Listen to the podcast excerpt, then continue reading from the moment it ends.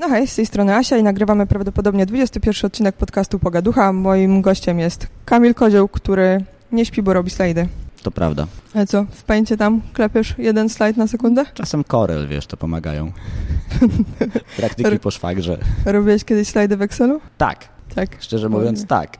Robiliśmy kiedyś grę węża w Excelu, którą prezentowaliśmy mm, na nieważne w jakich okolicznościach. Trudno to będzie wyjaśnić dość szybko, a i uzasadnić tę historię, ale powiem tylko tyle, że to był zakład, więc nie mogliśmy go przegrać. Musieliśmy napisać VBA grę w Excelu węża, a potem prezentowaliśmy ją na Czyli dużym nic rzutniku. odkrywczego nie wymyśliłam. Starałam się. Dobra. Nice try.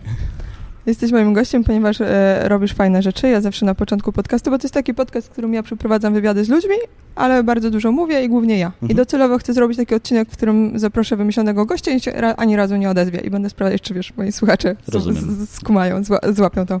To brzmi jak 30% moich byłych relacji, więc No widzisz. Zawsze mówię, skąd znam e, ludzi, z którymi rozmawiam, ponieważ wszystkich moich gości e, skądś znam. E, Ciebie znam z tego, że byłam na konferencji, na której występowałeś w Gdańsku i to było rok temu i zrobiłeś tam taką śliczną prezentację i ja O. stwierdziłam, że a sobie go poznam. I sobie go poznałam, więc e, wiecie, jeśli nie znacie ludzi, których chcecie znać, to wystarczy ich poznać. To jest taka lekcja z dzisiejszego odcinka. Trzeba za nimi bardzo dużo chodzić, być na wszystkich konferencjach organizowanych w Polsce i w tym momencie macie dużą szansę, że na kogoś przez przypadek padniecie. tak, też warto zapytać, czy zrobimy podcast na przykład po dwóch piwach, wtedy jest dużo większa szansa na to, że Ja po dwóch piwach zasypiam, więc e, nie jestem w stanie nikogo zapytać, więc to jest mój problem z, wiesz... rozumiem. To w takim Życiowe. razie to jest jakiś inny podcast, na którym zgodziłem się, na który zgodziłem się po drugim piwie. No to widzisz, będziesz, będziesz gdzie indziej. Kamil, ty robisz teraz prezentację. Tak. Ale zanim e, zacząłeś robić prezentację, zajmowałeś się zupełnie innymi rzeczami, jak wszyscy ludzie, bo chyba nikt się nie urodził robiąc prezentację. Chodziłeś do szkoły, chodziłeś e, prawdopodobnie do liceum, domyślam się, zgaduję. Mo- możesz Tak zaprzeczyć, było, jeśli tak było. coś Nie, do tej pory wszystko się zgadza. Nawet je ukończyłem w pierwszym podejściu. w liceum e, jakie miałeś plany na życie? Coś sobie myślałeś, że będziesz właśnie Wiesz co, zupełnie inne, szczerze mówiąc, niż to, co robię teraz. Nie wiem, czy taki twist w karierze się gdzieś jeszcze nie zdarzy dalej, w karierze, czy w życiu zawodowym. Natomiast plan był dość prosty. Chciałem się dostać na SGH, Mhm. a potem studiować ekonomię, potem zahaczyć się w jakimś korpo na praktyki, a potem w tym korpo dalej piąć się po szczeblach etycznej drabiny w ten sposób. Mhm. I taki był mój pomysł na życie wtedy. W sumie była to kopia tego, co, co, co robił mój brat z całkiem fajnym efektem. Dużo racjonalniejsza i rozsądniejsza wersja mnie 6 lat starsza i to tak trochę jest, że jak y, dobrze żyjesz z rodzeństwem, to kopiujesz jego plany i, i taki był pomysł. On się trochę popsuł w momencie, kiedy nie dostałem się na SG z powodu olania jednego z czterech najważniejszych egzaminów, co prawdopodobnie mocno na to wpłynęło, oraz y, okresu przygotowawczego na, na, na te egzaminy w Warszawie. To jest bardzo zły pomysł, żeby wysłać, y, wysłać kogoś, kto nigdy w życiu nie imprezował razem z dziesięcioma jego kolegami na cykl przygotowawczy do Warszawy. No dużo się nie uczyliśmy, a dostałem się na Akademię Ekonomiczną, a potem jakoś tak wszystko poszło zupełnie inaczej niż planowałem. O tak. Czyli jak poszło? Jakbyśmy mieli powiedzieć o takiej najszczerszej, najszczerszej? Mhm. Najszczerszej, tak, Tak, wersji najszczerszej. historii. Oho, Mm. tylko takie. Tak.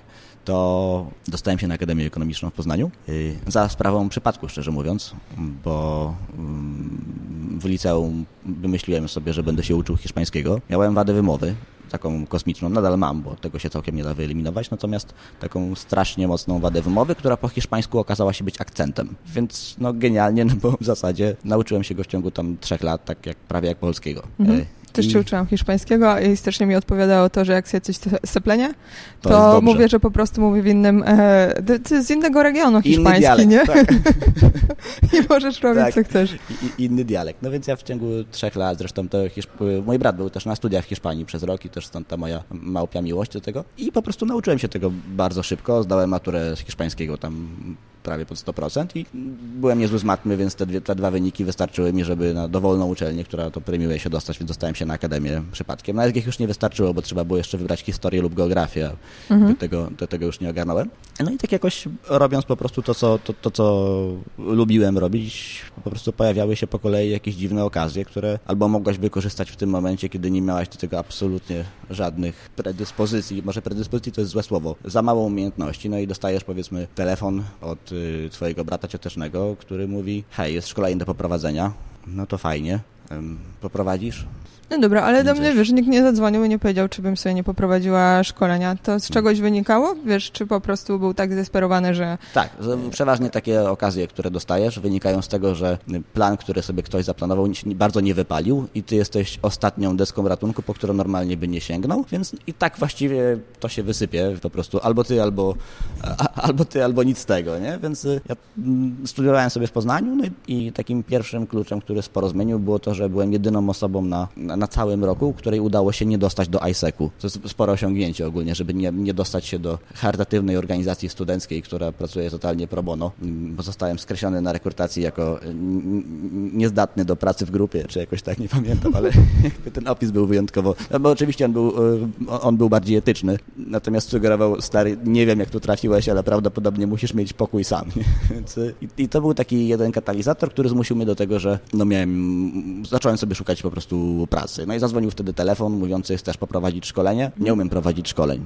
No dobra, ale Więc... jakąś wiedzę musiałeś mieć, żeby, y, bo z czegoś to szkolenie było, nie? Tak, bo tak, to, tak. Wiesz, Więc... jakby ja prawdopodobnie umiem prowadzić szkolenia, ale nie mam żadnej wiedzy, którą mogłabym przekazać, nie? Tak, to, tak. to jakby y, chyba gorzej, nie? Lepiej, lepiej jak już masz jakiś basic, nie? Czy ja wiem? Nie wiem, czy gorzej. To jedna i druga sytuacja jest... Mm, tragiczna. Jest, jest tragiczna. No, życzę dla ciebie, czy dla kursantów. To, y, to to szkolenie, takie, taki powiedzmy pierwszy, pierwszy projekt, który dostałem do, do zrobienia, dotyczył no, HTML-a, o tak. Mhm. Wtedy nie, tam nie wchodząc w szczegóły techniczne HTML-a i kilku jeszcze innych mhm. elementów z Korma, XML, nieważne. W każdym razie wiele technicznych skrótów, które nic dzisiaj nie powiedzą nikomu. No i ja całkiem przypadkiem no, znałem wtedy HTML-a, to był 2005, e, 2005 e, rok, także to nie było tak, że miałaś wysyp mhm. osób, które jakkolwiek kojarzą technologię. Zresztą HTML trudno nazwać to technologią, no ale... Ja się no, uczyłam w szkole. No, więc dorobiłem stronki po prostu, dorabiałem sobie mhm. jakieś grosze. No więc wziąłem tę propozycję, za, na początku ją odrzuciłem, a potem dowiedziałem się, że to jest jakieś 500 zł za dzień, więc pomyślałem sobie, że to w sumie nie jest taka zła propozycja. Że szkolenie za dwa tygodnie, więc to nadal nie jest taka, taka, taka zła opcja. Dwa tygodnie totalnego stresu i przygotowania. Wchodzę na salę tą szkoleniową w, pamiętam, garniturze ze studniówki, bo dress code był, zupełnie, dress code był zupełnie inny niż ten, który mamy dzisiaj. Mhm. Y, no i tam siedzi takich dwóch typów. Dzisiaj powiedziałbym, że młodych, no ale wtedy no, dla mnie starsi panowie około 30. Y, I, i oni tak patrzą na mnie. Na HTML-a? Mhm siadaj, trenera jeszcze nie ma. Więc jakby taki był mój początek y, całej y, przygody prowadzenia szkoleń. A potem non stop dostawałem jakieś, nie wiem, propozycje, których nikt inny nie chciał wziąć, a że jesteś na początku drogi, nie masz hajsu, podoba ci się w miarę to, co robisz, nie wiesz, czy będziesz miał lepszą opcję dalej w życiu, czy nie. No i masz do wyboru, ro rozciągasz dobę i się uczysz, albo nie bierzesz tych rzeczy i nie wiesz, czy przyjdą drugi raz. Ja mam problem z odmawianiem, Mhm. I zwłaszcza rzeczy, które mi się bardzo podobają i po prostu brałem te elementy, pracując po, pracując po nocach, o tak, pracując, ucząc się po nocach. Dobra, ale wiesz, to jakby było też takie jasne dla każdego. Ty robiłeś stronę, czyli jakby zaczynałeś zupełnie od tego, że musiałeś się czegoś tam nauczyć i to robiłeś w liceum, czy na tak, jakim tak. etapie? robiłem to w liceum, liceum, zajawki tak naprawdę to robiliśmy z kumplem. Tak. Czyli tak. miałeś tam jakieś programistyczne bazy i potem z tego szkoliłeś, ale teraz już y, nie zajmujesz się IT. Nie, ale to tak się potem potoczyło, że najpierw poprowadziłem tych szkoleń, ja wiem, z 80, mhm. potem równie głupim zbiegiem okoliczności wylądowałem jako wykładowca na SGH-u, na podyplomówce mając 20 lat i po prostu nikt tego też nie chciał wziąć, bo w czwartek wysypał się wykładowca, zadzwonili, powiedzieli, że albo ty, albo kary umowne. Mówię, no słuchajcie, jak ja, to prawdopodobnie i tak kary umowne, y, więc y, pojechałem, poprowadziłem, przetrwałem ten weekend. Jak skończyłem ten wykład, no to podszedł do mnie typ z jakiejś tam firmy, której nazwy y, z wielu powodów nie mogę wymienić i powiedział, no może poprowadzisz dla nas szkolenie, mamy 160 osób do szkolenia, postawy zaawansowane, co ty na to? No ja wtedy przeliczyłem, że to jest mniej więcej w pół roku tyle, ile zarobiłbym w ciągu najbliższych 6 lat Mhm. I że w sumie potrafię to zrobić już, bo to są rzeczy, które, których wyjątkowo się, się znam. Wystarczyło po prostu kupić 10 komputerów, dogadać się z nimi, przyjąć pierwszy, pierwszy duży projekt. No i tak założyłem pierwszą firmę. Y, tak założyłem firmę, która do dzisiaj zresztą y, funkcjonuje i dalej szkoli z Excela. Dzisiaj już ja tam jestem tylko udziałowcem, ale y, z Excela, z PHP, takich rzeczy i prowadzi to mój wspólnik.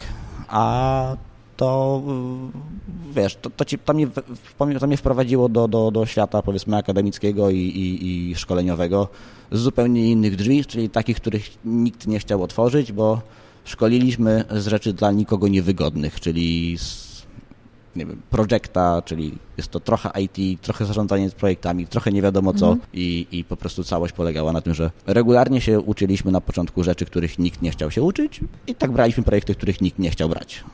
No ale wiesz, mało kto zakłada firmę w wieku lat 20, bo to jest jednak przerażające, bo tam są te netto brutto, bo tam są zyski, straty. No one są straszne. No. Tam jest e, ryzyko.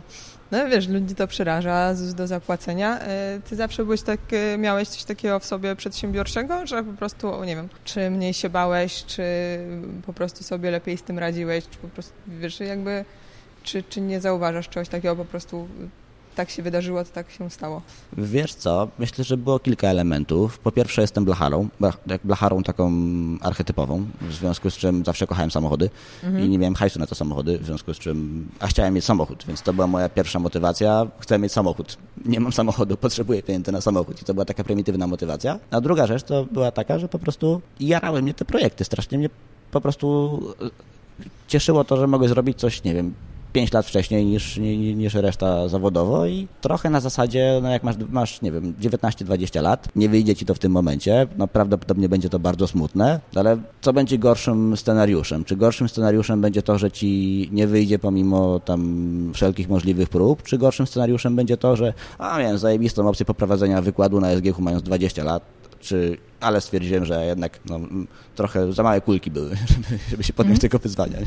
Ale nie przerażać to, nie, wiesz, bo jakby ty tak mówisz, jakby, no, ma, znaczy ja rozumiem, bo też tak wielu osobom wiele rzeczy tłumaczę, jakby jeśli coś zrobisz, to nie wyjdzie i wrócisz do punktu wyjścia, no to jakby nic się nie stało, nie? Znaczy, znaczy nie, nie tak dużo. Czasami się może stać to, że stracisz reputację.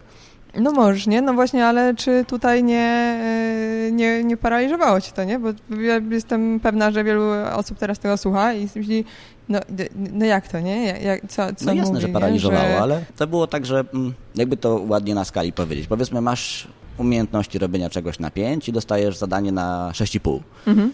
No, to nie jest zadanie na 10, mhm. obiektywnie rzecz biorąc więc masz jakiś czas redukcji tego, tej, tej, tej, tego dysonansu między miejscem, w którym jesteś, a miejscem, w którym chciałabyś być. No i przyjmujesz sobie zakład samym sobą. Albo to zrobisz, albo tego nie zrobisz. I szacujesz jakieś prawdopodobieństwo. Nie zdarzyło mi się, chyba mi się nie zdarzyło nigdy w życiu wziąć czegoś takiego, że wiedziałem, że nie mam szans tego zrealizować. Mhm. Też ma, masz y, jakieś tam doświadczenie sama ze sobą, na zasadzie jak szybko się czegoś uczysz. Więc y, rzeczy technicznych się uczyłem zawsze bardzo szybko i wiedziałem, że znam materiał, wiem, co jest do zrobienia i no tak, po prostu, że szacujesz, czy ci się uda, czy, się, czy ci się nie uda. No wiadomo, że nie zawsze ci się będzie udawało, ale no masz no masz wiele backup planów, no uczysz się po prostu kombinować. Tak jak kiedyś mój wykładowca kiedyś powiedział, czy, czy, czy moja wykładowczyni, nawet pamiętam jej nazwisko z pierwszego roku. Jak zaczęliśmy y, wykłady, powiedziała, pamiętajcie, student, który nie umie kombinować, nie jest długo studentem. I to mi strasznie utkwiło w pamięci. I, i żeby było ciekawiej, to ja mm, pracowałem na pierwszym roku w Warszawie, a studiowałem dziennie w Poznaniu i to wszystkich frustrowało, włącznie mhm. z moimi rodzicami. Więc... Ale ogarnąłeś. Da się. Tak, aczkolwiek mam pewne osiągnięcie. Aha. Y, jestem rekordzistą Akademii Ekonomicznej w Poznaniu w dwóch kategoriach Aha. wśród osób, które skończyły studia. Aha. Y, z uwagi na to, że pracowałem całe studia, no może z uwagi na to, że byłem po prostu mniej bystry niż reszta, ale raczej z uwagi na to pierwsze. Y, otóż skończyłem studia z astronomiczną średnią 2,97, okay. ale ukończyłem. Przez całe studia miałem 52 dwóje łącznie, mhm. co oznacza 5,2 dwój na semestr. Ale no, wiesz, da, da, się skończyć. To jest optymistyczna dla mnie informacja, bo moje studia właśnie czekają, aż e, się obronię i się nie mogą doczekać, ale wysyłają mi takie listy, nie? że tam wyrzucą mnie z uczelni, jak się to nie obronię. To moją pracę magisterską o 23.58 na systemie, a miałem termin do północy. Tak. Ale y, lubisz tak pracować na ostatnią chwilę? Czy to tak akurat wyszło w tym przypadku? Nie, to Bo nie... wiesz, są różne, różnie ludzie mają, nie? Jedni lubią tak, że wszystko muszą mieć zaplanowane i dużo wcześniej i poukładane, a niektórzy lubią tak, że ich motywuje to, że termin im się kończy i wtedy dopiero im się tam gdzieś pach, e, otwierają klapki w mózgu, które są potrzebne do domknięcia projektu. Nie, to ja mam permanentnie przeciążony kalendarz i to z tego, z tego wynika. Hmm? Myślę, że na różnym etapie życia tych powodów, dla których tak było, mm, było sporo. Wtedy akurat polegało to na tym, że nie chcesz, nie chcesz stracić tej okazji, którą ktoś ci daje, pomimo, że trochę wiecie, że to zagranie jest hazardowe, nie? że to nie jest pewniak, więc też nie chcesz stracić zaufania tej osoby. I to tak, więc y, z tego to wynika po prostu. Ja dlatego nie, robię to na, nie robiłem tego na ostatnią chwilę, tego było bardzo dużo po prostu, mhm. bo powiedzmy, masz do poprowadzenia szkolenie z Excela. Mhm. 2006 chyba, 2006 rok chyba, 5 albo 6, nie pamiętam. Jesteś na etapie, w którym znasz Excela, tak jak każdy zna Excela po, po, po liceum. Ja jestem na studiach informatycznych, więc no coś tam mniej więcej ogarniam. Masz do, do, do przeprowadzenia szkolenia z Excela podstawowego i pamiętam tę scenę. Siedzimy sobie na, na projekcie, mentorujemy, czyli tak jakby w szkoleniu e-learningowym odpisujemy na maile z zakresu, z zakresu projekta. Mhm. No i kumpel w sali, który też obok mnie prowadzi ten, ten kurs, odbiera telefon, jest wkurzony i rzuca słuchawką. Mówi, co się stało? No muszę poprowadzić jakiś bzdurny, najprostszy, najtańszy z możliwych kursów w sobotę i zaplanowałem sobie wyjazd z żoną. I pamiętam to po prostu, jak on jest, jak, jak on jest taki wkurzony, a ja takie, ale zajebiście, stary. No, no, no, bo ja poprowadzę, nie znasz Excela. No tak, ale jest środa. Więc no, teraz obiektywnie, tak? No, czy, to było, czy to było nieprofesjonalne? Pewnie trochę tak, jakby ktoś się przepił, pewnie trochę tak, ale z drugiej strony, no nie to, że byłem totalnym głąbem z Excela i co zrobiłem? No po prostu znalazłem 24 godziny między środą a, środą a sobotą, no i no i po prostu się go nauczyłem na poziomie zaawansowanym, takim, że byłem w stanie przeprowadzić te wszystkie ćwiczenia. Powiedzmy, moi kursanci byli na 3, to ja byłem na 6. I mhm. No ale to jest często wiesz. powtarzane, nie? Przez y, różne osoby, które uczą innych, że jakby nie trzeba być ekspertem, tylko trzeba wiedzieć trochę więcej niż ludzie, których uczysz, więc hmm. to nie jest aż tak. Dzisiaj już tak bym nie potrafił. Już tak stwierdziłem, hmm. że dzisiaj w ogóle już nie, nie biorę w ogóle projektów takich, że... A takich w ogóle też mhm. nie mam potrzeby brania takich projektów, mhm. bo już bądź co bądź trochę wiem w tym, co robię, więc, więc mogę brać po prostu projekty, które, które miałem, ale jest taki okres w życiu, w którym no, musisz starać się bardziej niż reszta, żeby szybciej rosnąć. To jest super prosta zależność i znasz swoje możliwości, albo mniej więcej jesteś w stanie je szacować, albo przyjmujesz ten zakład. Oni i tak wszyscy byli, znowu, wszyscy byli w dupie. Ja tu mhm. mogę przeklinać, czy nie bardzo? E, możesz mówić, bo ja starałam się nie przeklinać, dwa odcinki mi się Aha, udało nie okay, przeklinać. rozumiem, gratuluję. To. więc, więc oni mieli przejebane. No. tak, tak strasznie, no bo byli bez trenera, mieli ustawioną grupę. E, ta grupa wypełniła testy przed, e, przed, przed przyjściem na Excela, no i wyszło im średnio 3,5% z całego testu, co oznacza, że potrafili otworzyć Excela i zapisać mhm. plik. I tam był, to był koniec ich umiejętności. Mhm. Więc no, nie byłem totalnym idiotą przed tym, a po tych trzech dniach no, dostałem z tego szkolenia 5.0, czyli naj, naj, najwyższą mhm. możliwą ankietę z, z dwudniowych zajęć, które pierwszy raz prowadziłem w życiu i wtedy pomyślałem, no jestem naturszczykiem. No na drugim szkoleniu okazało się, że jednak nie, mhm. więc gdzieś te, te, te, te, te schodki były, ale to jest chyba najważniejsza rzecz, której się nauczyłem przez całe życie. Jeżeli chcesz robić naprawdę coś fajnego, to jedyny warunek to jest continuous learning. Cały czas się uczysz. Cały, cały czas szukasz rzeczy, które przybliżają cię do miejsca, w którym chcesz być i znajdujesz je w taki sposób, że analizujesz, co umieją ludzie, których, do, do, którzy, którzy robią to, co ty chcesz robić. I mhm. dotyczy to absolutnie każdej dziedziny. Więc... Ale jak to się stało, e, że ty w pewnym momencie byłeś związany ze stand-upem? A, to już jest y, bardzo. Bo wiesz, to są, ja znam takie punkty z twojej kariery i to jest ten moment, w którym miałeś lat 20 i założyłeś firmę, i potem tak. kolejnym punktem jest to, że e, masz coś wspólnego ze Stand Up Polska. No tak, no więc y, jak prowadziłem jakby, szkolenia... Czy stand-uperzy zajmują się Excelem? Znaczy, jakby, wiesz, jakby bardzo to... nie, ba, bardzo nie. Tak, tak bardzo jak to tylko możliwe nie zajmują się Excelem. Dobra, więc jak to y, przeskoczyłeś, nie? Pięć no. lat, pięć, pięć do sześciu lat później Aha. tak bym powiedział. Firma się rozwinęła, ta, ta, ta firma IT y, po długich turbulencjach. No i jesteśmy w miejscu, w którym, mm, nie wiem, mam 26 lat i, i w sumie całkiem fajne życie bym powiedział. Fajne i zarazem super frustrujące, bo zarabiam tak, że nie muszę się martwić o o nic właściwie na ten wiek, bo nie mam rodziny, mhm. nie mam, wiesz, no mam, mam mieszkanie, no ale to jest jakby mój jedyny, jedyny koszt, no i wpada mi wystarczająco dużo, dużo złota co miesiąc, żebym nie był w stanie tego przejeść. Pracuję 8-12 godzin w tygodniu, więc nie przeciążam się i wpadam w taki stan maksymalnej, no, depresja to jest spore słowo, bo to nie jest, nie, nie, nie choroba, ale taki, fa, taki, taką apatię, permanentną apatię. Y, no i jakby orientuję się, że to, co robię sobie, to, to co robię w życiu, to mnie po prostu nie bawi. Tak totalnie, że mogę robić to cały czas, to się prawdopodobnie utrzyma, będę to korygował, spoko, ale jeżeli zostanę w tej firmie i będę robił to, co robię tutaj, no to jestem za głupi technicznie, żeby, i to mówiłem otwarcie w firmie, że ja tego, ja tego biznesu nie poprowadzę dalej, w sensie go nie rozwinę technologicznie, bo jestem za krótki tutaj i musiałbym, koszt nauczenia się dla mnie rzeczy takich super, super technologicznych, które przeniosą ten biznes z poziomu sprzedaży prostych rzeczy IT na, na trudne rzeczy IT jest za duży. Mhm. Bo ta Więc... firma była y, tylko twoja? Nie, to miałeś tam... Wtedy tak. Wtedy tak. Wtedy mhm. tak. Wtedy, wtedy tak. Tam 1% miał mój brat, więc można mhm. powiedzieć, że, że, że, że, tylko moja. Ale prowadziłem ją autonomicznie. Natomiast gdzieś tam takim team liderem był mój y, przyjaciel, który dzisiaj prowadzi tę, tę firmę, jest wspólnikiem.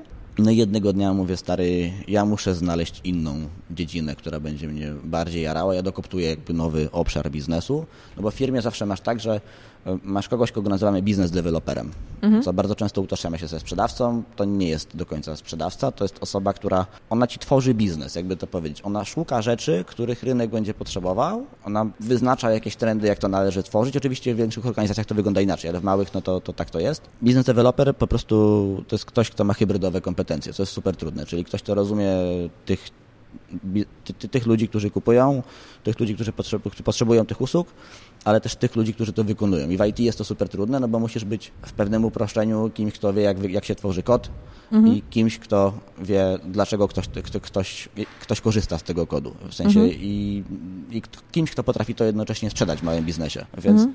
trudno mi było to, to, to łączyć. Gdzieś już nie, nie, nie wyrabiałem i przestawało mnie to bawić, więc, więc y, nie rozwijałem tego dalej. Myślałem, kurde, bardzo bym nie chciał, żeby obudzę się za 10 lat i będę po prostu prowadził mały biznes, y, nie wiem, siedmioosobowy w tym samym miejscu, tylko wymieniając kadrę, no bo jak prowadzisz taki biznes, niespecjalnie masz czym przyciągnąć do siebie super ludzi, bo nie możesz im zapłacić nie wiadomo jak dużo, bo nie masz takiej skali. Nie za bardzo się rozwiniesz, będziesz tym samym. Po prostu ja byłem w miejscu stagnacji i mnie to strasznie wkurzało i pomyślałem, co jest taką rzeczą w życiu, która zawsze mi szła trochę lepiej niż reszcie, no to to po prostu prezentacje i wystąpienia.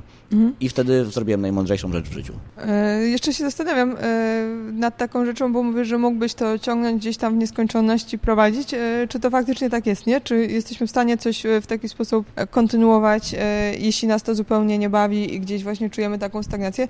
Bo wiesz, ja na przykład w momencie, kiedy tam swoją firmę rozwinęłam, ona sobie zaczęła pracować i przestała mnie bawić, to muszę szybko wymyślić, co z nią zrobić, bo czuję, że bojkot bojkotuję, nie? Jakby mhm. całą moją firmę, bo tak zostawić nie, oddać nie, odejść nie, wiesz, nie wiadomo co, no i że jakby to nie jest tak, że ja jej nie rozwijam, tylko to jest tak, że ja ją hamuję, nie? Gdzieś mhm. na takim podświadomym poziomie, no i zastanawiam się właśnie, czy jest taka opcja, żeby faktycznie gdzieś tam rzetelnie to wbrew sobie prowadzić, czy, czy może być ciężko.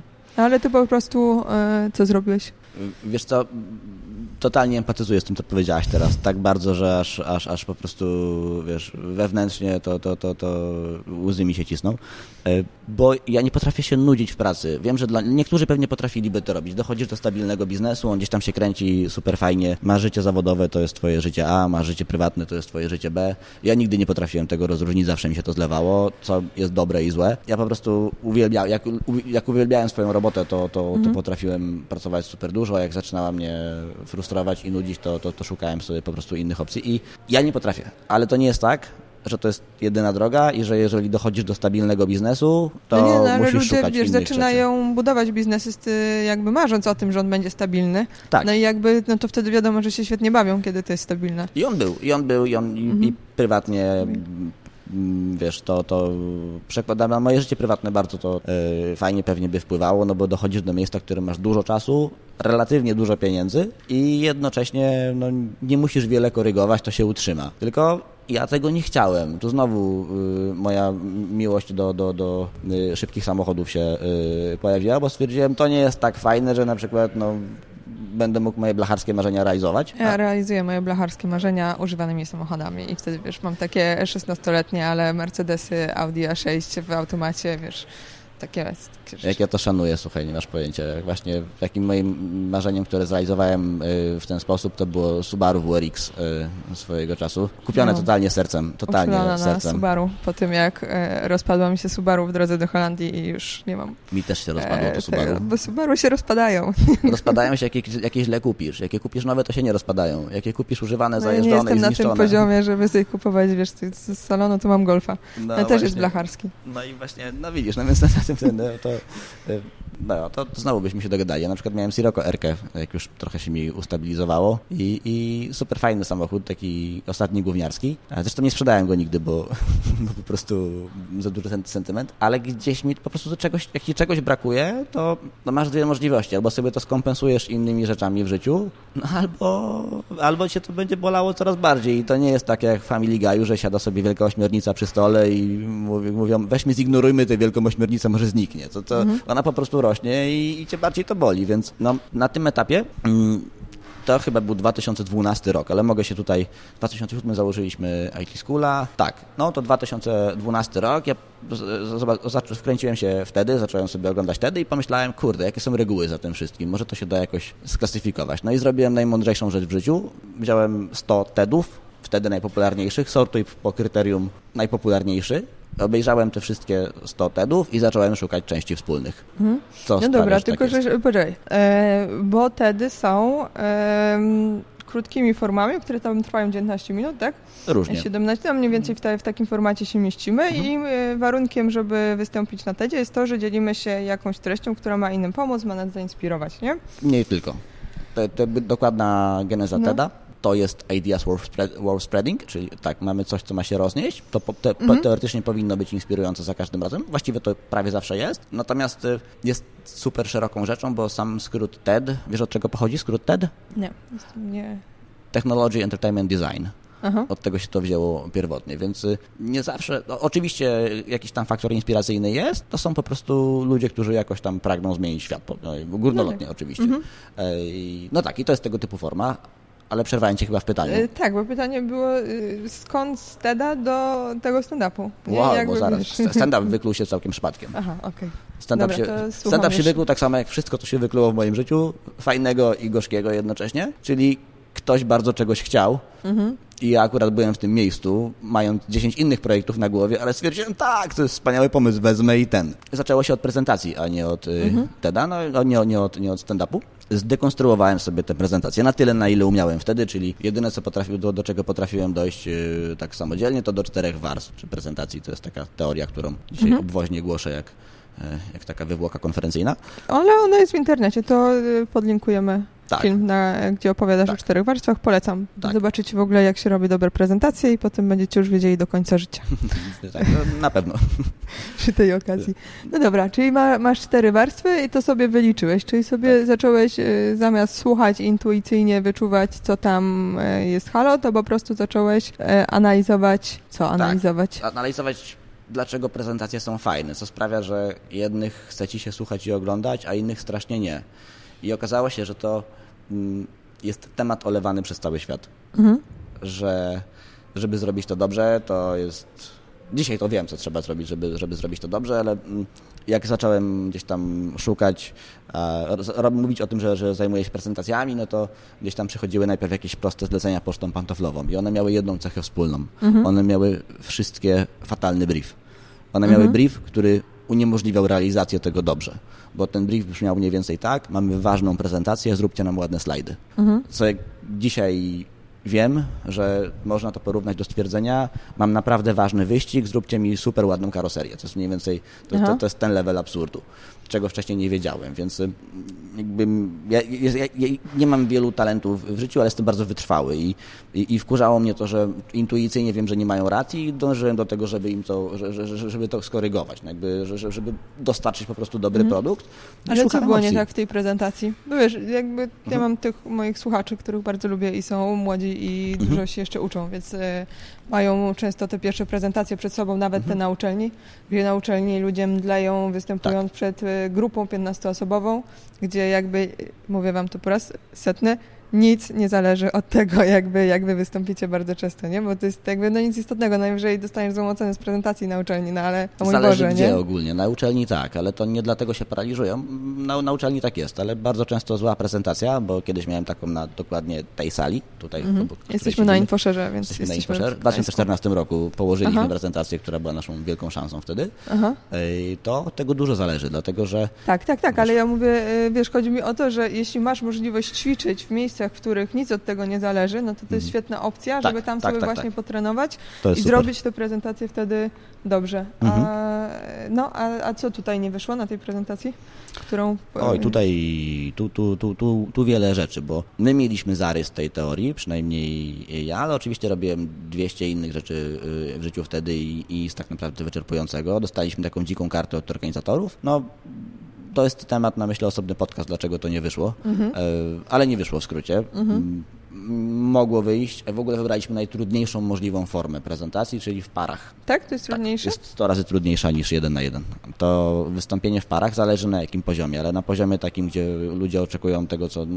Ludzie na infoszerze, słuchający prezentacji, Mhm. mają swo, swój poziom oczekiwania. No, na przykład wczoraj na, na marketing stage'u cudownie parę osób pokazało, jak należy robić prezentację, a dwie osoby no to tak zaryły brodą o ziemię, że tam będą ślady mniej więcej, wiesz, no, jakie, jakie minie tyle samo czasu, co, co, co, do nas od dinozaurów, więc... y, Mhm. Yy, I to widać. I my aż tak tego nie położyliśmy. Ta prezentacja wisi w internecie. Dla mnie to jest taka przypomnienie, że, że słuchaj, miej dużo pokory w życiu, że wszystko się może wysypać. W każdym razie prezentacja w parach jest bardzo trudna. Wczoraj mieliśmy Bo to się intuicyjnie wydaje, że e, to jest spoko, bo ktoś ci podrzuci, nie? Nie. Tekst, nie? Nie, nie, nie, Że będzie lżej. Nie, jest trudniej, bo musisz uważać na dwie osoby. Nie tylko, znaczy na siebie i na, na, na partnera. My mieliśmy wczoraj prezentację z Janiną. Mhm. Oboje mamy na, na koncie, myślę, że no, nie przesadzę, jeżeli powiem, że powyżej tysiąca prezentacji na dużych salach. Mhm. Yy, I to jest dużo trudniejsze dla nas we dwoje, pomimo że znamy się, mamy scenariusz, że wszystko jest dopięte, to i tak jest to trudniejsze niż samodzielnie. No. Ale dlaczego?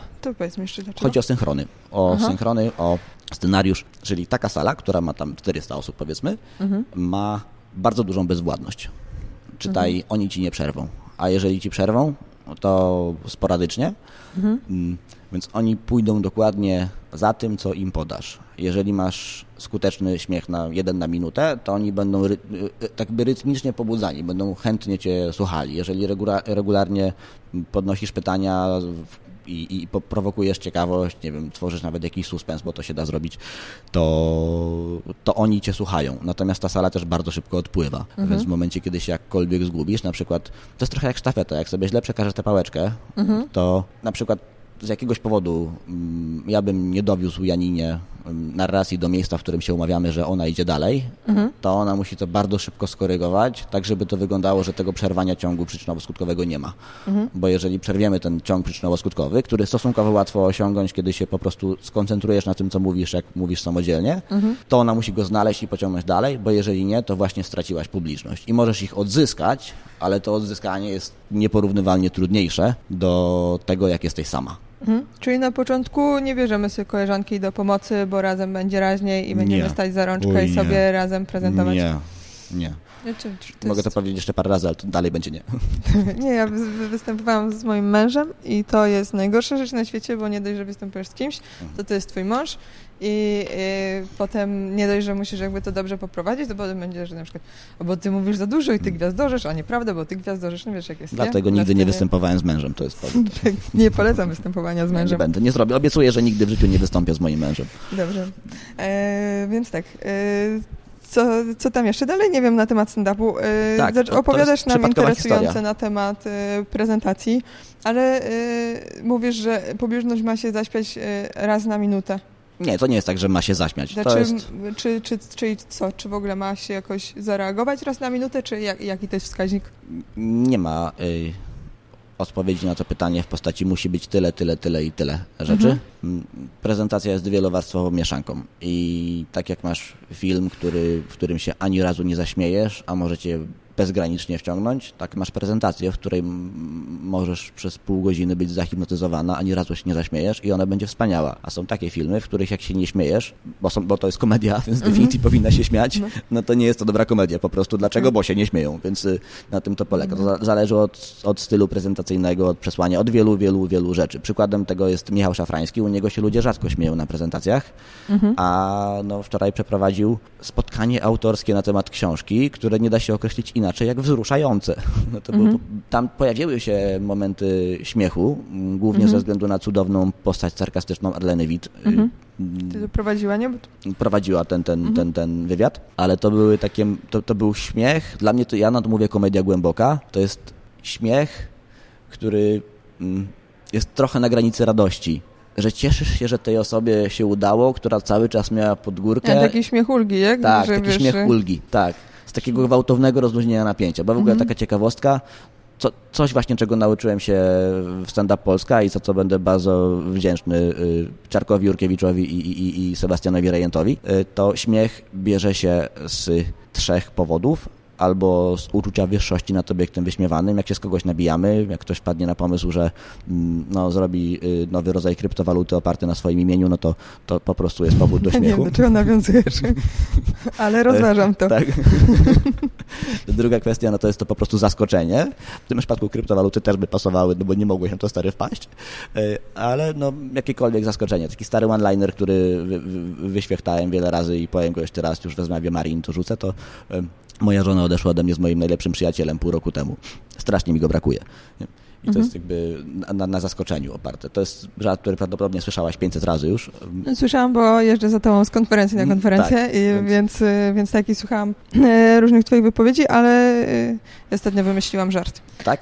Tak, i teraz nie wiem, jak go zakwalifikować. Mhm. Czy to jest, y, nie, bo to nie jest one-liner, bo tam jest trochę więcej, ale nie wiem, czy to jest ten żart bazujący na wyśmiewaniu, bo y, ja mam y, taką taktykę, że zazwyczaj y, cisnę po sobie Mhm. i No. wymyśliłam żart, który ciśnie po mnie na trzech płaszczyznach. Mogę ci No, go powiedzieć, a ty twoja. go, wiesz, Tak. e, tylko żebym jest teraz go nie tak, spaliła, nie? Zero, stresu, wiesz, śmiech jest y, o tyle wredny, że widać, czy ci się udało go dobrze podać. Tak? Znaczy słychać. Ja go nie Znaczy, słyszałem, ja się tak? zawsze śmieję ze swoich żartów, więc jakby już jedna się będzie śmiała, nie? Tak. Tylko ja go słyszałam już kilka razy, bo To jest trochę za mało ogólnie. wymyśliłam. nie? Więc nie wiem, na ogóle, wiesz, to, był, to jest żart, który wymyśliłam po tym, jak byłam na spotkaniu takim dla kobiet, które miało tam, się nazywało Fake Off i to było takie spotkanie, gdzie były same ładne dziewczyny Mhm. i rozmawiałyśmy sobie o tym, e, jak to jesteśmy brzydkie i że, wiesz, no, że jakby tutaj ten Instagram tak nam promuje piękno i black. Idea była fajna, ale wyszło z tego spotkania ładnych dziewczyn, które mówiły o tym, że im się rozdwajają końcówki włosów i jakby one już teraz nie mają kompleksów. Poważny problem, tak. No, to Ja trochę przesadzam, wiesz, i ironizuję tutaj, no ale jakby tak. ja też nienawidzę tych końcówek po prostu, dlatego ścinam krótko. Ja wymyśliłam taki kawał, bo jeszcze przy, przy okazji, e, nie, nie wiem jak się go opowiada, nie wiem, tu po prostu mówisz. Tak, po prostu po powiedz, prostu opowiadam. opowiedz żart, tak. Dobra, dajesz. E, Ja daję, będę nie? uprzejmym słuchaczem. Dobra. To wymyśliłam, że jestem tak leniwa, że jak ludzie stali w kolejce po rozum, to ja stałam po wąsik, bo była najkrótsza kolejka. A możesz się zaśmiać głośniej, żeby Tak. mi było miło. Staram się. Nie, no jest, To Tak. wymyśliłam tam na tym spotkaniu. Jak już rozmawialiśmy o tych końcówkach włosów, to żeby było, wiesz, że- że ja ty, tak e, mam przepracowane. Jest zabawne, tak. Jest eskalacją. to jest eskalacją. Eskalacją, tak, czyli jesteś, te wszystkie żarty, które są oparte na jestem, nie wiem, tak leniwa, że albo tak, Tak? taka, że to wiesz. e, Bardzo byłam jest z siebie dumna, bo to tak to- szybko, na spontanie wymyśliłam na tym spotkaniu. Tak, znaczy ze mną on troszkę mniej rezonuje, dlatego się też nie zaśmiałem, bo y, znaczy zaśmiałem się troszeczkę, y, nie tyle z uprzejmości, po prostu z tą publicznością pewnie bardziej, dlatego że to są ża- żart im bardziej dotknie problemu, który jest ci bliski, tym Mhm. jest dla ciebie śmieszniejszy. Ten Mhm. współczynnik w ogóle nie tyle w żarcie, co w całym storytellingu nazywa się relatability. Mhm. Współczynnik, ta w ogóle ta zasada, że im coś jest nam bliższe, em, problem jest nam bliższy, tym Czyli, że nie mogę opowiadać tego w podcaście, bo e, w podcaście jest za dużo mężczyzn. Znaczy możesz, nie, po prostu nie będą mieli z tego beki, nie? A- Ale No to nie będą, no może będą mieli, nie? Ale no, Nie, wiem. E, no dobra, zobaczymy, nie? Bo Tak. mamy ten, mamy taki e, umowę ze słuchaczami, że jak im się coś nie podoba, to oni mi piszą, że im się nie podoba, e, bo mi jest wtedy przykro, tylko e, piszą mi w komentarzu, góra się pisze przez U zamknięte. I ja wtedy wiem, że im się coś nie podobało, więc tym razem też możecie tak napisać. Jak, się, jak wam się kawał nie podoba, to wchodzimy na Facebooka, na Instagram i piszemy góra się U zamknięte. Rozumiem, to jest taki e, nasz, wiesz, tak, e, kod. wewnętrzny kod, żeby nie było wam smutno wzajemnie. Żeby mi nie było smutno. I Rozumiem. moi słuchacze są mieli i tak mi piszą wtedy.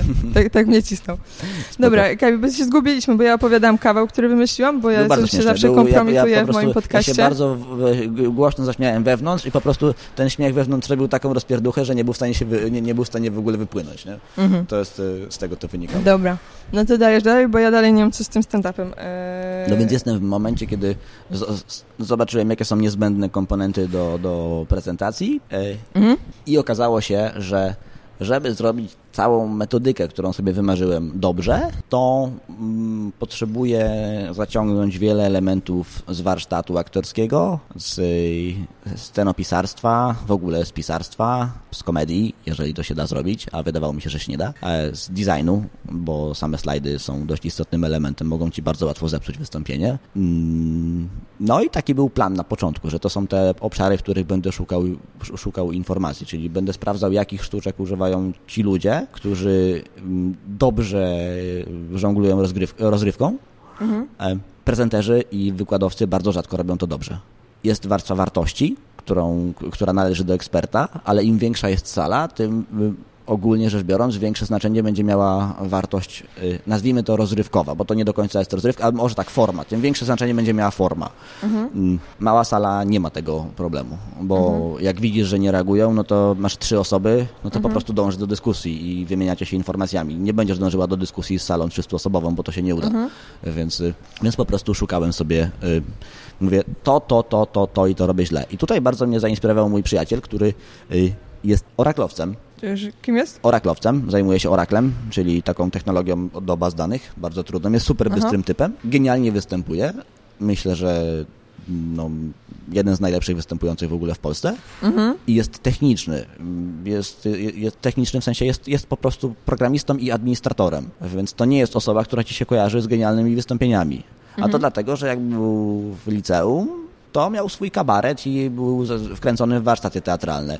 I myślę sobie, ty łysy, bo on jest łysy, jak ty to zrobiłeś, że się tego nauczyłeś? No ja jeździłem na te warsztaty, tam jest trzy miesiące, tam trzy miesiące jest, y, wiesz, tam raz na, dwa, raz na tydzień spotkania, tam 8 godzin, warsztat, robisz dziwne rzeczy i uczysz się tego, uczysz się to. Ja mówię, aha, no to spoko, no to ja sobie znajdę kurs aktorski, na pewno coś takiego jest, pojadę na ten kurs aktorski, no i wtedy będę rozjebujący, nie? Mhm. No nie. Ale faktycznie zrobiłem taką szkółkę aktorską, ro, ro, studium aktorskie przez rok mm, i uczyłem się różnych dziwnych technik, które pozwalają ci potem no, po prostu no, znaleźć techniki, które, które możesz wykorzystywać na scenie, ale nie jeden do jeden, bo to jest inna scena. Scena teatralna jest inna niż prezentacyjna, ale uczysz się na przykład interpretacji tekstu albo reakcji na publiczność, uczysz się no, odgrywania pewnych ról, uczysz się wchodzenia w postacie i tak dalej i część z tego elementu dało się wyciągnąć. No i po roku tego mojego rozpaczliwego eksperymentu, czy właściwie to po dwóch latach, bo najpierw, był, najpierw się uczyłem designu, potem szkoły aktorskiej, yy, okazało się, że gówno umiem. Mhm. I okazało się to właśnie na tej sali.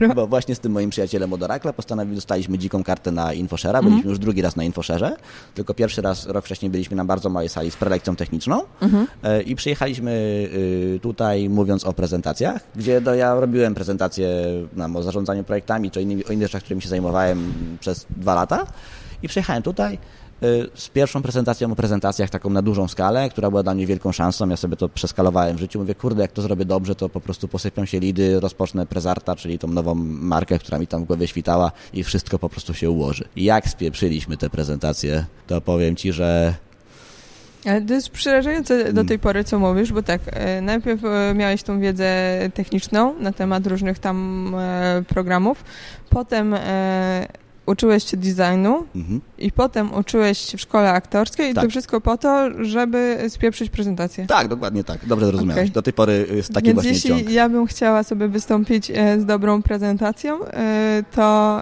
E, ja nie to... wybrałem najkrótszej drogi. Ale no właśnie, to dobrze, że mówisz, bo ja się bałam, że jakby nie, to jeszcze nie jest, coś bym To nie jest moja zrobić. normalna droga, nie, nie. A mówiłam, że jestem leniwa, więc jakby Nie, to, już to też troszeczkę, troszeczkę tutaj przeskalowałem, bo mm, w trakcie tego okresu, kiedy uczyłem się tego designu i gadałem o prezentacjach, no to miałem też małe eventy, na które jeździłem, czy w ogóle nie, mało mówiłem o prezentacjach samych, dużo mówiłem o, o innych rzeczach, typu właśnie zarządzanie projektami, czy, czy, czy o czymś, czym się po prostu zajmowałem i to były mhm. bardzo ciepło przejmowane przez publiczność yy, preski, tylko na mniejszą skalę, powiedzmy 70 osób. Mhm. 70, 100, no tam maksymalnie 150 i tak dalej. No i przyjeżdżając na InfoShare'a, dostając wówczas salę na 500 osób, bo to było mhm. połączenie tych tu i wybierając sobie najtrudniejszy format i nowy materiał, którego nie mhm. przegadaliśmy wcześniej, popełniając wiele, wiele błędów po drodze w przygotowaniu, mhm. te prezentacje położyliśmy. Mhm. Wydawało nam się, że może nie, może nie i tak dalej. Byliśmy tymi typami, którzy chodzili po, po publiczności i potem, no jak tam poszło, jak tam poszło bardzo zły pomysł. Mhm. E, e, pomimo, że ludzie wychodzili w trakcie i jakby mam, to jest nagrane. To, to, to jest nagrane mhm. i tam jak ktoś ma ochotę Ale to co ludzie mówią, jak się ich pytasz potem, jak poszło, jak poszło, to tak mówią uprzejmie, że a... Mm. To zależy, jak ci pójdzie. Dobra. A co wam mówi? niewiele rozmawialiśmy na ten temat. Plus ja miałem jeszcze wtedy paskudną wadę wymowy, taką masakryczną, naprawdę masakryczną. W każdym razie... Mm, ja się nie zniechęciłem za bardzo, znaczy zniechęciłem się strasznie, zabolało mnie to cholernie i to był największy punkt zwrotny, bo wtedy stwierdziłem, kurwa no nie, jakby musi być inna droga. Łysy wrócił do Oracla i stwierdził, ja się tym nie będę zajmował, bo za długo z tym schodzi i to nie jest mi mhm. potrzebne, a ja stwierdziłem, słuchaj stary, no ja nie mam za bardzo drogi powrotnej, mogę wrócić do czegoś, co, czego i tak za bardzo już nie chcę robić, mhm. no albo będę dalej ten temat drążył. No i wtedy zrobiłem w geście desperacji, zrobiliśmy whiteboarda mhm. pierwszego whiteboarda, jakiego przygotowaliśmy, bo ja pomyślałem, mamy naprawdę, naprawdę mega fajne odkrycie w postaci tych czterech warstw. Nikt tego wcześniej nie zrobił, mhm. nikt tego nie zrobił dobrze i zaraz mi ktoś podkosi tę teorię, bo to tak jest, że jak usłyszysz od kogoś, to potem ktoś inny powie, że to jego i tak no, dalej. Powtarzę. I skoro ja nie mogę tego przekazać, to zrobimy to w formie whiteboarda. Jako, że się lubowałem w TEDach... A no czym jest whiteboard? Whiteboard to jest taki rodzaj animacji, że ręka rysuje i mhm. po, do tego lektor gada wyjaśniając. To jest explainer video, po prostu wyjaśnia jakieś, jakieś zjawisko. Mhm. I ja się tym zafascynowałem, mm, patrząc na najlepsze whiteboardy na świecie, czyli na y, RS Animate, czyli tych, którzy animują, skracają prezentacje TEDowe, mhm i przedstawiają je w formie whiteboardów, co mhm. wygląda fenomenalnie. Mhm. Genialny rysownik, tam wszystko było super i ja stwierdziłem, zajebiste, my to zrobimy. Mhm. Znalazłem rysowniczkę, znalazłem animatora, mhm. Pomyślałem sobie, no to nie wydaje się być trudne, więc mhm. skondensowałem przekaz naszej prezentacji tam do 18 minut, nagraliśmy to, e, potem zrobiłem pierwszą próbę, zobaczyłem pierwszy, pierwsze wyniki, stwierdziłem, jesteśmy bardzo daleko od celu. No i rok, rok nam zajęło tworzenie tego whiteboarda. Aha. I ten whiteboard wisi w sieci i my go, ja sobie obiecałem, że ja go muszę skończyć przed mhm. Kolejnym infoszerem, na pewno, na którego nie mam pojęcia jak, ale mhm. jakoś się tam kurwa dostanę. Nie wiem mhm. jak, ale będzie mi się do końca życia źle spało, jeżeli nie wrócę na tę scenę i nie, jakby nie dostanę opcji, żeby jeszcze raz powiedzieć o tym tylko lepiej. I w międzyczasie, jak robiłem tego whiteboarda koło marca, czyli już byłem naprawdę zdesperowany, bo to nadal wyglądało źle, mieliśmy 30 sekund tego whiteboarda, który wyglądał fenomenalnie. Mhm. Te 30 sekund było zjawiskowe. To było takie mhm. 30 sekund, że jak je komuś pokazywałem, to było ło, jakby kto to robi. Ale celowałeś w 18? No, ostatecznie w 10, bo już Aha, to skracało się, mhm. edukowało, ale to było 30 sekund gotowej animacji. I tak się złożyło, że Mój kumpel zapoznał mnie wtedy z Tomkiem Kamelem na mhm. jakimś tam spotkaniu i tam gadamy, tam, że czym się zajmujesz, no prezentacjami, no ja trochę też, bla, bla, bla, bla, bla, bla i tak dalej, a pokaż. No i pokazałem mu to, a Tomek Kamel, to jest najpiękniejsza rzecz, jaką widziałem w życiu. Mhm. No i wtedy się skumplowaliśmy i trzy miesiące później e, ja podstępem wkradłem się na główną, główną scenę, napisałem do organizatorów, ej, nie chcielibyście, żeby wystąpił u was Kamel? No tak, ale bierzecie mnie w pakiecie. Okej, okay, no dobrze, Kamela byśmy chcieli, ciebie trochę mniej, nie? Więc e, dostałem takiego maila, ja, ja, go mam w kategorii e, jest mi przykro, ale mieliście rację. E, I ten mail brzmiał Słuchaj Kamil, dajemy ci główną scenę, ale jeżeli Kamel się wysypie, to nie możemy mieć głównej, nie możemy dać głównej sceny tylko dla ciebie. Ja no. tej, to bardzo mi to bolało, a z drugiej strony wiedziałem, że mieli rację mhm. i zrobiliśmy tą prezentację z Kamelem. Mhm wyszła cudownie, chociaż było wiele problemów technicznych. Oczywiście Kamel mnie zmiótł na tej scenie, nie było co zbierać e, mhm. wówczas, to była przepaść między nami. Bo ja miałem najlepsze swoje fragmenty materiału, takie wiesz, takie, że trzymasz się, na jak mhm. już nie masz innego wyjścia, to je wyciągasz i zawsze reagują. No to te moje najlepsze fragmenty materiału były tam no, no przynajmniej no moje były na 4, jego było na 5 po prostu, to, a jego to był normalny taki, wiesz, taki mhm. wybrał sobie, a może to, to, to i pójdziemy gramy, nie? Mhm. A moje to było takie po prostu, no tak jakbyś miała na przykład, nie wiem, no samochodowo rzecz biorąc, y, masz Golfa GTI i, i, i, i tuningujesz go tam, nie wiem, do, do, do 400 koni, no podjeżdża w tym momencie LaFerrari, nie? Mhm. Jesteś bardzo ambitnym wojownikiem, nie? Ale, ale to, ta ambitność ci nie, nie uratuje. I ta prezentacja mnie jakby ochrzciła, mm, bo jak wystąpisz przed półtora tysiąca osób i mhm. przeżyjesz i to wyjdzie dobrze, mhm.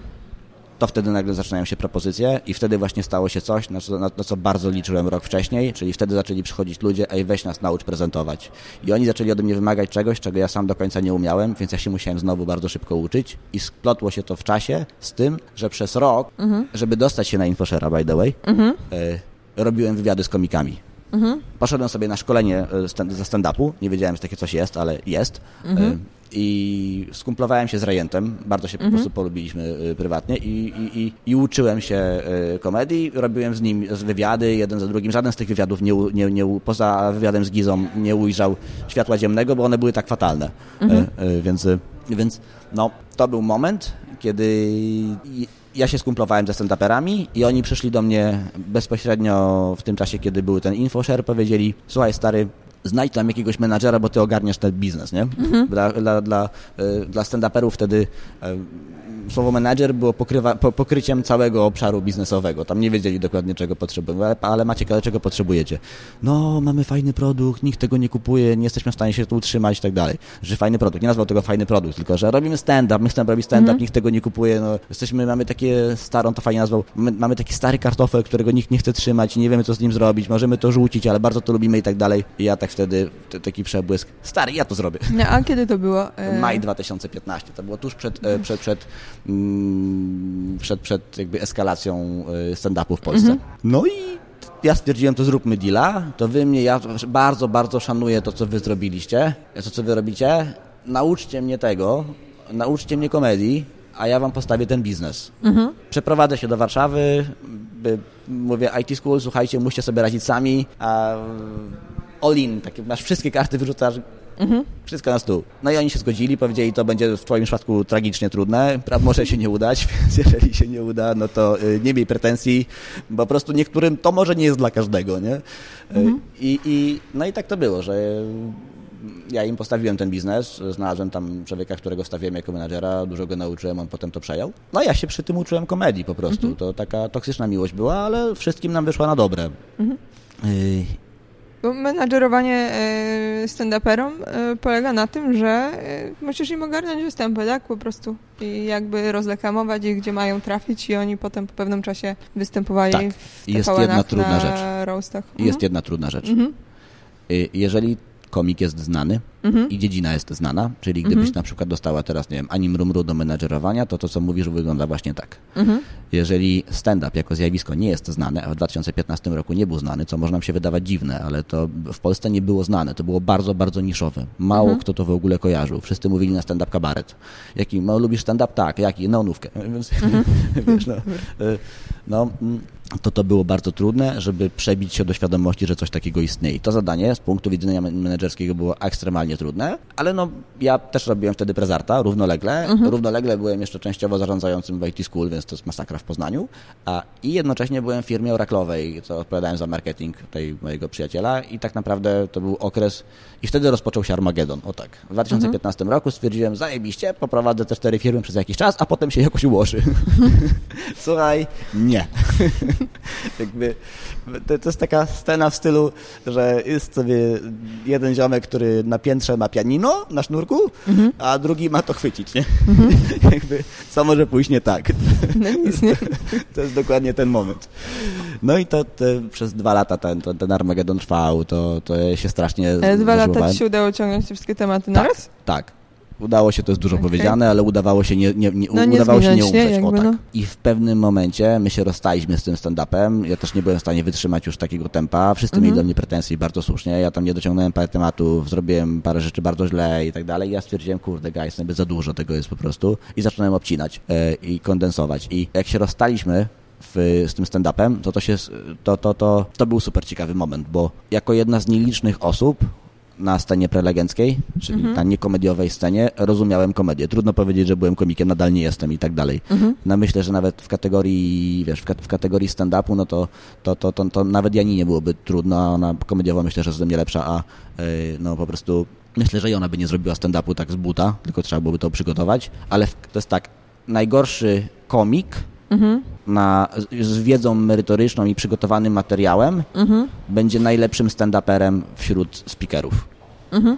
I to się właśnie stało, że ja mhm. wtedy byłem już przez te dwa lata to bardzo mocno stawiałem na to, że sine qua non to jest tak, że warunkiem koniecznym jest to, że ja muszę rozwijać się scenicznie, muszę sobie to zrobić tak, że po prostu no będę takim tkaczykiem prezentacji po prostu. Mhm. No ale z polskiej sceny to też y, Piotr Bucki, nie? On jakby tak. ma wielkie przygotowania aktorskie, znaczy jakby tak. profesjonalny tak. warsztat. Tak. I jakby cała jego wiedza i to wszystko to by nigdzie nie trafiało, gdyby nie to, że on po prostu ślicznie wygląda w białej koszuli i ładnie, donośnie i głośno mówi i wie, gdzie zrobić pauzy i jak to wszystko przekazać, żeby to trafiło, nie? No bo I jakby... Piotrka Buckiego spotkałem też w tym budynku.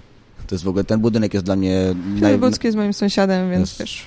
Jest w ogóle ten, ten budynek jest dla mnie największym game changerem w życiu, Tak. o, bo to na z kolei tamtej sali mieliśmy takie, ja prowadziłem w 2016 roku chyba, e, jakieś tam wystąpienie, które potraktowałem jako przygotowanie do, do, do InfoShare'a, czyli część tego materiału powtórzyłem później. To był już materiał rok lepszy niż wtedy, kiedy byłem z Kamelem i wtedy to już było, wtedy to już było na tym poziomie, co Kamel był rok, rok wcześniej. I to już naprawdę było niezłe. Tak? Tak, to już był, myślę, że tutaj to już było podobne, naprawdę bardzo podobne jakościowo. To jest taki fajny moment, jest takie bardzo tandetne, motywacyjne powiedzenie, ale jak ono, jak, jak, je, jak ci siądzie w dobrym miejscu, to jest kurde, no, y, to jest, mm, czekaj, żeby tego nie, nie spalić. Work hard until your idols become your rivals. A po polsku? Em, pracuj ciężko, aż twoi idole staną się twoimi rywalami.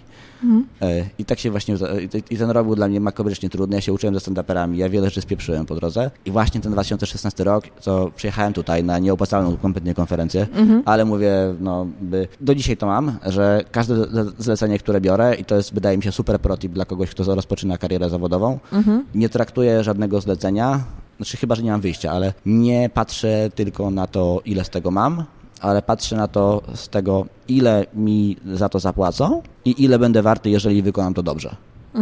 I ta suma jest dla mnie dużo ważniejsza niż bezpośrednia korzyść na koncie. Czyli czasem weźmiesz zlecenie za darmo, ale jeżeli zrobisz je dobrze, to twoja wartość rośnie i rośnie bardzo. Rośnie niepo, nieproporcjonalnie do tego, gdybyś robiła po prostu tylko droższe, droższe zlecenia. Czyli jeżeli masz, nie wiem, szkolenie do poprowadzenia tam strzelam za, za 2000 mm, i drugie do poprowadzenia za, za 4000, to które weźmiesz? No jakby długo się nie zastanawiam, pewnie to droższe, nie? Ale jeżeli poprowadzisz to za dwa, ale jeżeli zrobisz to dobrze, ono ma kilka takich elementów, które sprawiają, że jesteś dużo, dużo, dużo lepsza po, później, to kolejne, to, to twoje stawki po prostu rosną nieproporcjonalnie.